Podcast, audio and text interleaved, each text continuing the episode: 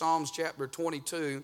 I preached from this psalm this morning, and I purposely skipped verse 14 and 15 uh, because I knew that I would preach, Lord willing, at some point these two verses, and I pray the Lord will help us tonight. Psalms 22 and verse number 14. The Bible says, I'm poured out like water, and all my bones are out of joint. My heart is like wax, it is melted in the midst of my bowels. My strength is dried up like a potsherd, and my tongue cleaveth to my jaws. And thou hast brought me into the dust of death. Heavenly Father, I ask you to take these two verses tonight and help our hearts. Lord, we know that the Word of God has power. We also know that we have no power tonight. We have no ability to do anything outside you. And I pray that you'd touch us and help us and feed us and, strengthen us these next few moments. In Christ's name we do pray. Amen and amen. You can be seated tonight. I want to preach a few minutes tonight on Calvary, the place of prostration. Calvary, the place of prostration. Now, the word prostrate, prostrate means uh, uh, to uh, be lying stretched out on your face, uh, uh, face down, to be lying uh, prostrate out. And it means to be lying out in that position most of the time in reverence or in some type of submission. But it also means distress and it means exhaustion. It can mean to reduce someone to extreme physical weakness. And when we come to Psalms chapter 22, that is exactly where the psalmist describes Christ when he is on the cross, and especially amongst all the 21 verses that has to do with Calvary in this chapter here, particularly verse number 14 and verse number 15 uh, talks about the prostration of Christ. Uh, as Christ has poured himself out, he has emptied himself out. Now, I want to stop and say, he never emptied himself of his sovereignty, he never emptied himself of his uh, authority, nor of his lordship. Amen. He was always God and he always has been God. He's always been king and he always will be king. And he, the Christ of Calvary, was the Lord of Calvary and the Lord of heaven and the Lord of earth even while he was on the cross. Amen. But that word prostration, uh, uh, listen, that's where we get the word prostrate. Uh, it comes from that word prostrate and it means uh, uh, the act of assuming uh, a prostrate position, a basement, complete physical or mental exhaustion. It means to collapse. Uh, and Jesus, in these two verses here, uh, we see him very vividly as it talks about the suffering of our Savior, it talks about the sacrifice of our Savior, but more importantly, it talks about the submission of our Savior. That by the Bible said in Philippians chapter number 2 and verse number 5 to let this mind be in you, which was also in Christ Jesus, who being in the form of God, thought it not robbery to be equal with God, but made himself of no reputation and took upon him the form of a servant and was made in the likeness of men. And being found in fashion as a man, here it is, uh, he humbled himself and became obedient unto death, uh, even the death of the cross. Uh, and so Jesus submitted himself uh, uh, to the ridicule, uh, to the rejection, to the abuse and misuse that came with the cross. He fully surrendered his life uh, uh, to Calvary. Amen. Now, when you think about that, our Savior in this verse as He empties Himself out. I want you to see in verse number 14 the declaration here as He says, I am poured out like water. Amen. Uh, he is poured out like water. He's talking about here the emptying of Himself. You pour water out, you know what's going to happen to it? It's going to come out very quickly. And when it hits the surface of whatever it is, uh, it's going to do one of the two things. Uh, it's either going to run in every direction or it's going to be soaked up and consumed uh, uh, by whether it be the ground or whether it be the carpet. But the water is quickly here and then it is gone. Amen. And when Jesus was on the cross, uh, he literally poured his life out at the cross. You want to know why the cross saves men from, the, uh, from hell? Because Jesus poured out his life and the pouring out of his life, his blood that was being shed at the cross, is what gives us life. Amen. When we look to the cross uh, and we put our faith in the cross uh, and we put our faith in the one that died on the cross, uh, it gives us eternal life. Hallelujah.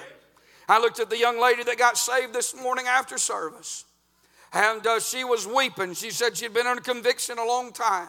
They've left and went out of town, but when she gets back uh, from uh, being uh, from traveling i told her i said i want you to come forward and make acknowledgement. And she was willing to do that. But as we was talking with her my wife and my and her mother was there as we was talking to her about uh, being saved she said i've been under conviction uh, uh, for several weeks now and wanted to be saved and she was weeping as she got saved and i told her i said if you'll just pour yourself out if you'll just tell the lord whatever's in your heart and ask him him to save you and then put your faith uh, in what Jesus did on the cross, uh, He'll save you. Amen. And friend, you can't add anything to salvation. You can't take anything from salvation because salvation is not of me and salvation is not of you, but it is of the Lord. Amen. Salvation is of the Lord. This declaration that is made, Christ poured Himself out. Then there's the description of this uh, declaration, Him pouring Himself out. And I want you to see see how that the cross affected the body of our Lord. Notice it affected his bones, uh, as he said that all my bones are out of joint. And it affected his heart. We're talking about physically. It affected his heart. It, he said that his heart is like wax. Uh, it affected his bowels, as he said that it melted in the midst of his bowels. Uh, it affected his strength. Uh, he said it's dried up. Uh, it affected his tongue. Uh, it cleaved to his, the mouth of his jaw jaws uh, and it affected his, his jaws. Uh, Calvary had a physical effect on our Savior. Amen. That's why when someone tries to preach the cross and they want to minimize the suffering of our Savior, uh, listen, that, that's false preaching, amen? Uh, because when you look at these two verses alone, it tells us the agony of what Jesus went through physically, not just on the outside. You see, we could see, uh, uh we could see the scourging, we could see the piercing, but what he's talking about here is what's taking place on the inside of his body, amen? I'm going to tell you what Calvary did. It affected Jesus physically from the inside out. You know what Calvary ought to do in all of our life?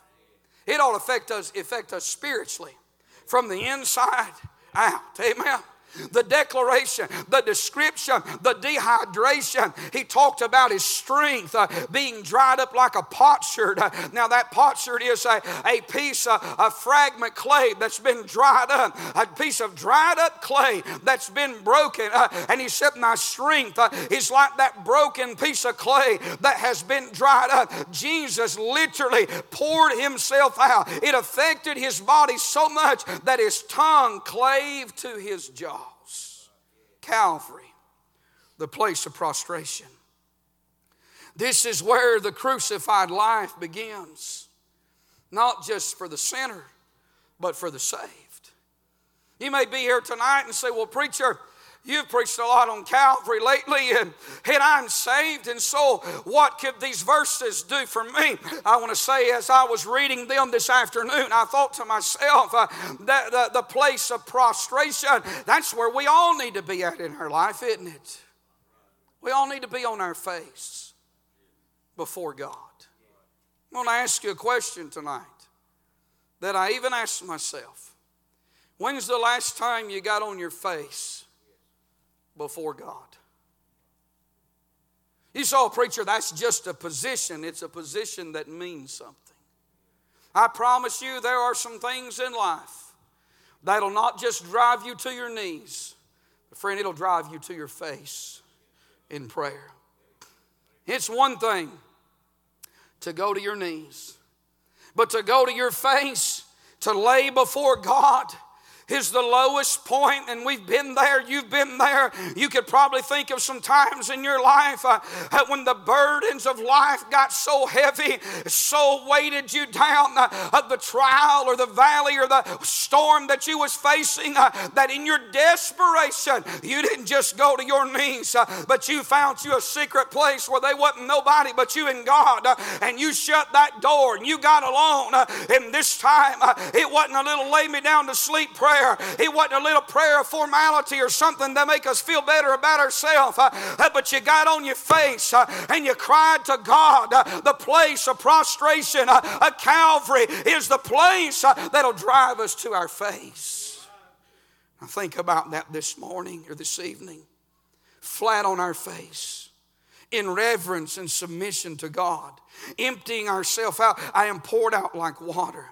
Total and complete exhaustion is who Jesus was. Spiritually, God has to get us to that place where we're so exhausted spiritually, we're just in the place of total surrender revealing the weakness of the flesh. As he said, My strength is dried up. This is the physical strength of our Savior. But what about the spiritual strength? God has to get us to that place. Uh, I'm talking about spiritually. He has to bring us to that place in that crucified life uh, uh, where we're so willing to empty ourselves out of the flesh and of self uh, and of the world and of all the things uh, around us uh, that we get on our face. And in that place of prostration, we cry out to God in reverence and submission to Him. Uh, and just like in this text, our strength is gone. Uh, isn't that what the book says? Uh, our strength is made perfect in weakness.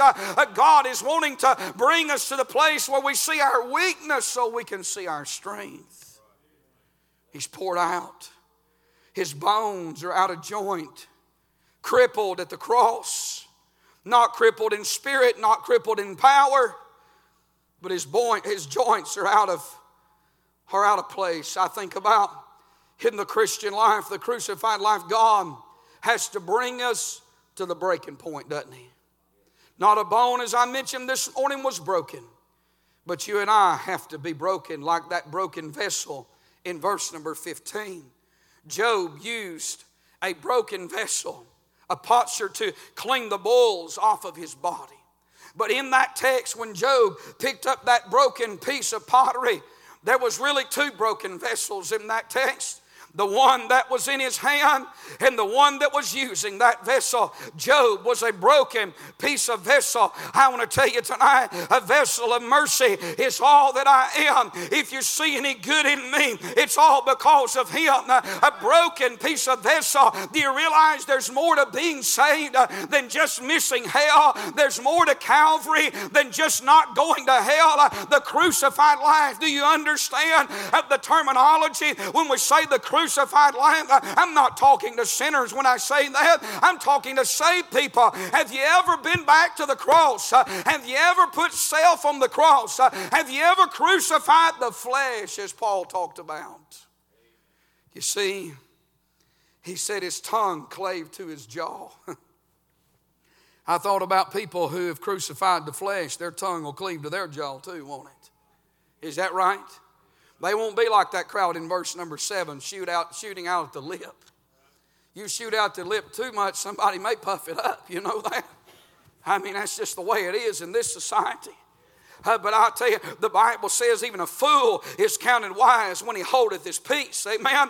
He that's of a faithful spirit concealeth the matter. And listen, you and I cannot tame this tongue, for James said the tongue can no man tame. It is an unruly evil full of deadly poison. So, how do we overcome the tongue? How do we overcome saying things we're not supposed to say? You got to crucify the flesh. Uh, you got to nail it to the cross. Uh, you can't you can't kill the tongue, uh, but I'll tell you what you can do. You can crucify the flesh, uh, and the tongue will cleave to the jaw. When the spiritual man has, my friend, been crucified, or the carnal man has been crucified, uh, then the spiritual man can rule and reign in our life. He's been brought to the dust. Notice verse 15.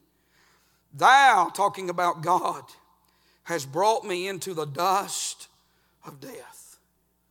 Do you see in these verses that everything that Jesus was physically on the cross, we are to be spiritually in our crucified life the dust of death. You know what crucifixion is? It's death. Paul said, I'm crucified with Christ. That means that Paul has died spiritually. He said in Galatians 2:20, I'm crucified with Christ. Nevertheless, I live. Paul, how are you living if you've been crucified? He said, Nevertheless, I live, yet not I. But it's not Paul that's doing the living.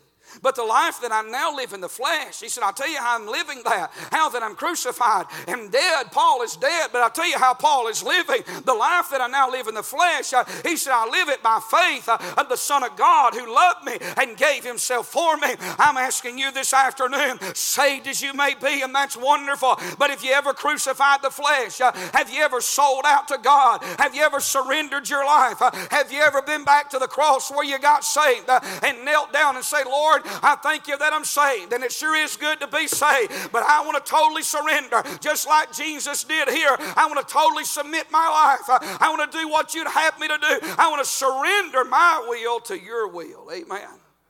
Because here's the question about these two verses.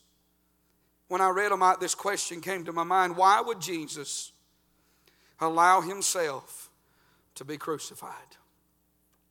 Why would he allow himself to be poured out? Why would Jesus allow himself in verse 15 to be broken? His flesh, that is, to be broken like a piece of clay. Four reasons. Let me give them to you and I'll be through. Number one, they're found in the first six verses, and I'm not preaching because I preached the verses this morning. But number one, Jesus did because of the will of God. It was the will of God for Jesus to go to Calvary. And in these first six verses, we read them and preached them this morning the loneliness, the sadness, the abandonment, the forsaken. He was abandoned by God in these first six verses. Why would he do that? Because it was the will of God. I said it somewheres, I'm sure I said it here, that at Calvary, uh, listen, there was no division in the Trinity when Jesus died on the cross. Uh, the Trinity was in perfect unity. When the Father forsook the Son, they both knew it had to take place, they both knew it had to happen for man to be delivered. The the Son of Man would have to be forsaken. Uh, listen, so that you and I could not be forsaken by God. And so they were in unity. Why did Jesus go to the cross? It was the will of God. What held Jesus to the cross? Well, I think it's good to say that love held him to the cross, but something stronger than his love for man was his love for his Father. And to do the will of his Father, it was the will of God that kept Jesus on the cross of Calvary. They came by and they wagged their heads and they said, If thou be the Christ, save thyself. Because he was the Christ, he didn't save himself. Had Jesus saved himself, he could not have saved us. So he stayed on the cross. I do believe he stayed there because he loved us. I do believe he stayed there because he wanted to die for us. But more importantly, he stayed on the cross because it was the will of God. And here's what this Calvary proves about the will of God the will of God is not always easy. Amen. I'm telling you, we might as well quit whining about hard things in life. I don't like hard things in life. I, I want an easy road like everybody else. I, but I think you'll amen this tonight. This is the biggest bunch of spiritual babies in this generation there ever has been. They stump their toe spiritually and they want to write a song about going through a storm. Amen. Uh, listen, they, they have a little bit of a hard day or a hard week. Uh, they want to come in and talk about going through a valley. Do you realize how foolish uh, that would sound to generations that have gone by. I'm talking about men and women who was burned at the stake for their faith, uh, men and women who was put in prison uh, for their faith, uh, and they would not take a license, they would not deny, they would not quit preaching, but they just stayed faithful to the very end. And they hear us complain about the little things in life, and we call that persecution. I'm talking about the will of God's not always easy, but it's always right and it's always rewarding. Amen. Was a man by the name of Robert Annan. He was a Scottish preacher. When Robert Annan got saved, eh, I won't go into all of his life. It's a, it's a great, great life story to read. But when Robert Annan got saved from the time he was a boy, he loved swimming. He, he was an, an, an avid swimmer. It was even said that in the middle of winter, he would go out and break the ice and, and take a dip in the river. When Annan got saved, he was a wild person, lived a rough life. He, so he was a he was a uh, uh, he, he was a masonry by trade, and so he worked in the daytime. He started in the afternoon passing out tracts in the little little town, the little village that he lived in. The only problem was nobody wanted his tracts. Everybody that he passed tracts out to threw them down and turned him away. He was even beaten on two or three occasions for passing out tracts. He later moved to another location, I think it was Dundee. He moved there and uh, he started preaching. Never preached in a church, he preached open air meetings. He would go from place to place and preach. And his favorite place to preach was on this, this place called the, the Tay River. He would stand there and he would preach. He preached there because it was a place where several people had drowned. And, and, and Annan thought, well, if I can preach there while I'm preaching to rescue someone's soul spiritually, I may see someone drowning physically. And if I see them go in, I have the ability to help them and I'll dive in. And maybe it'll give me a chance to witness to that person. He saved 11 people from drowning during the time that he preached there. He preached, and a man by the name of George Mathis led him to the Lord. He died at 44 years of age. Annan also died at 44 years of age, and he died saving his last, his last person that, it, that was drowning. It was a young boy that was going down. And Annan was preaching. He saw him go down. He dove into the river. He grabbed the young boy, and the current was so strong that he was holding the young boy up, but the current was taking him away. And a boat, uh, some men that was on a boat reached out, and Annan just threw the young boy. They grabbed the boy and saved him, but Annan drowned. Nobody liked Annan in the village when he preached. But four days later, when they found his body and brought it into town, they said, the whole town wept sinners and saints, because of a man that gave his life for God. It wasn't an easy life, but it was the will of God. Annan did not preach in the great tabernacle that Spurgeon preached in. He didn't write the books that Spurgeon, over 66 volumes of books that, that Spurgeon had written. Annan never wrote the great books. He, he never had the popularity that Spurgeon had throughout England and London and Scotland. But Annan uh, served God in the capacity that God wanted him to serve him. I'm just simply saying the will of God may not always be easy, but it's the best place you'll ever find yourself in this earth. And Jesus on the cross, uh, bearing the burden burden, bearing the load uh, with all of his strength poured out. You know how he died? Uh, he died in the will of God. Hallelujah. I tell you how I want to die. I want to die in the will of God. I want to die in the will of God.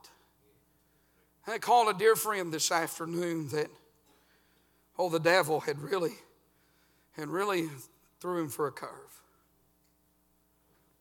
And I called him and I said to him, I said, I heard about what had happened. And I said, I, You don't have to tell me anything. I'm not calling to find out any details. I'm not calling to, to gossip, and I'm not going to tell anybody. I said, But you're my friend.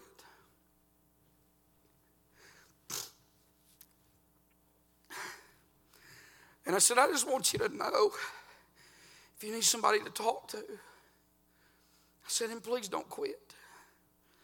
I said, What has happened? May be bad, but don't quit. You're not, you're not damaged goods forever. Amen. I don't want him to do something. I don't want him to do something crazy.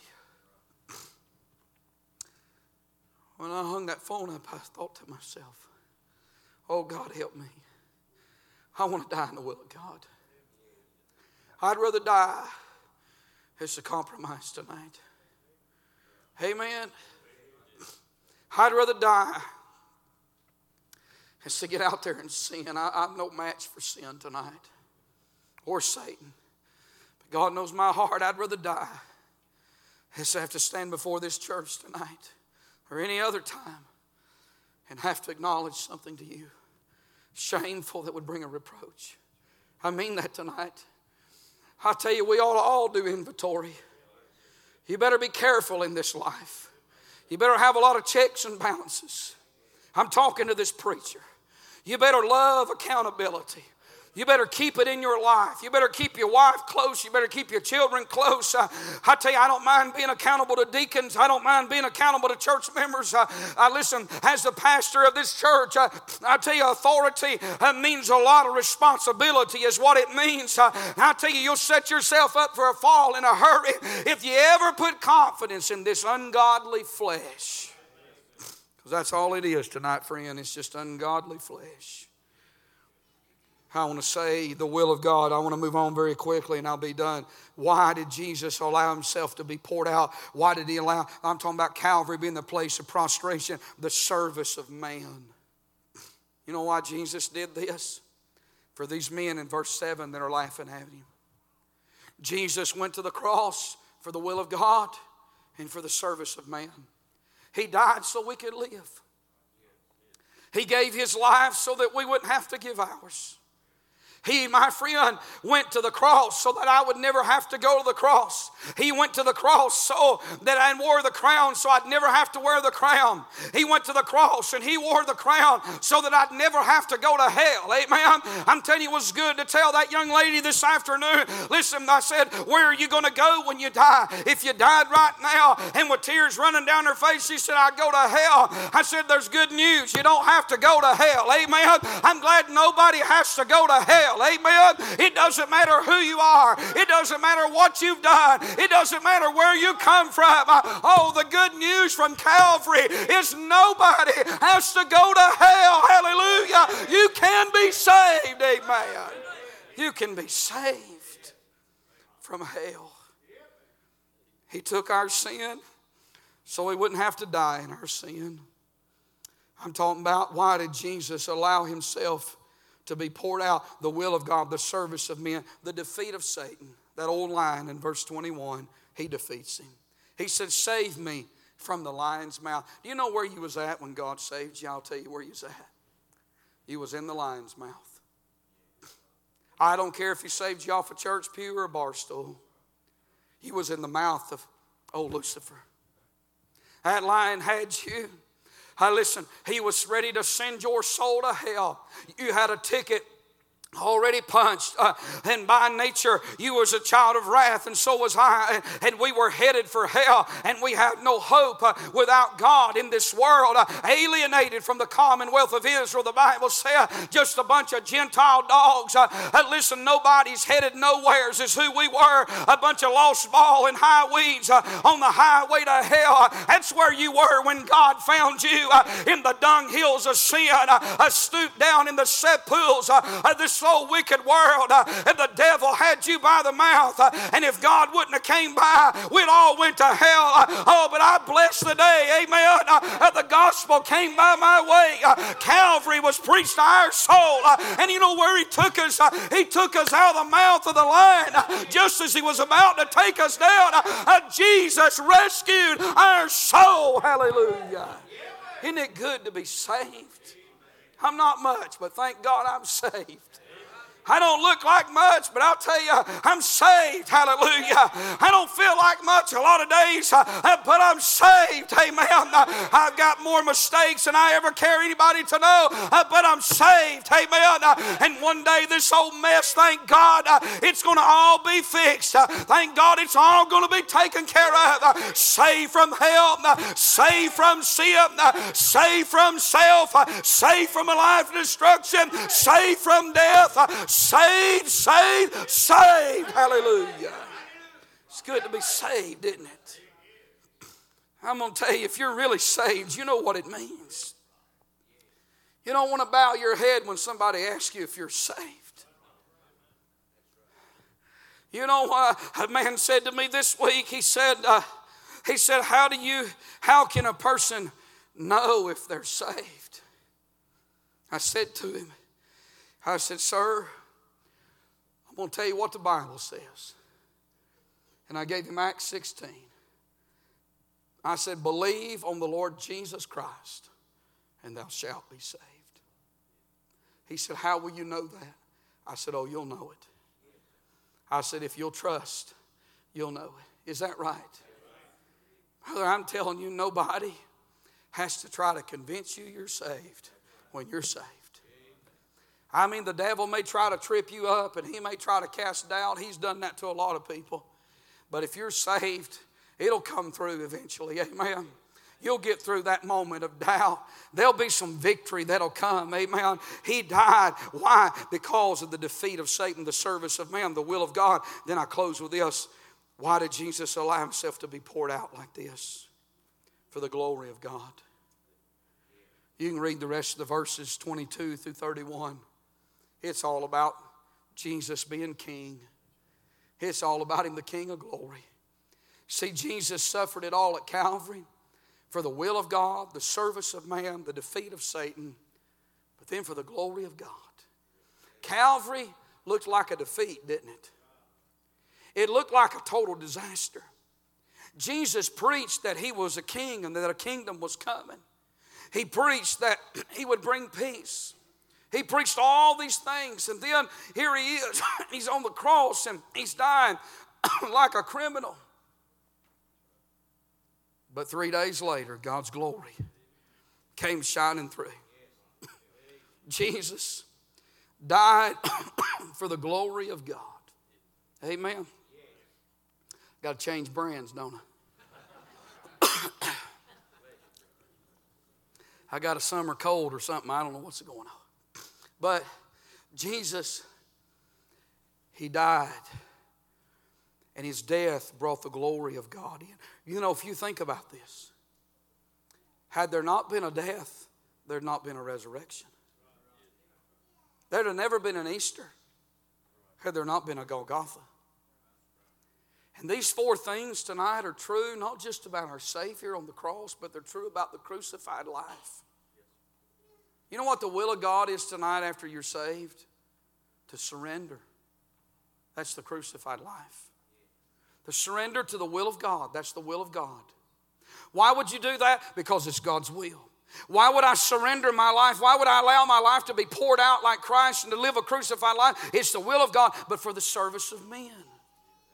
You want God to use your life. I'm going to tell you what Christian living's about. It's all about giving to God and serving God, but serving men. Isn't that right? Hey, we got a lot of people today. Listen, they want a trophy, they want a title, they want recognition, they want popularity, they want some some some some uh, some uh, uh, platform uh, for everybody to see. They want to shine, but that's not what Christian living is about. Being a Christian and serving God is about serving God and serving men had a man say to me one time, he said, Now I'm not called to preach nursing homes and jails and, and missions. I said, If you don't preach there, you don't preach here. Amen. What he was saying is, I'm too good to go there. If he's too good to go there, he's not going to go anywhere. It's about serving men. Why do I want to live the crucified life? Because it defeats Satan. Tonight, there's people in this building. You're up and down, in and out on and off on your Christian life. One day you're in a good mood, next day you're in a bad mood.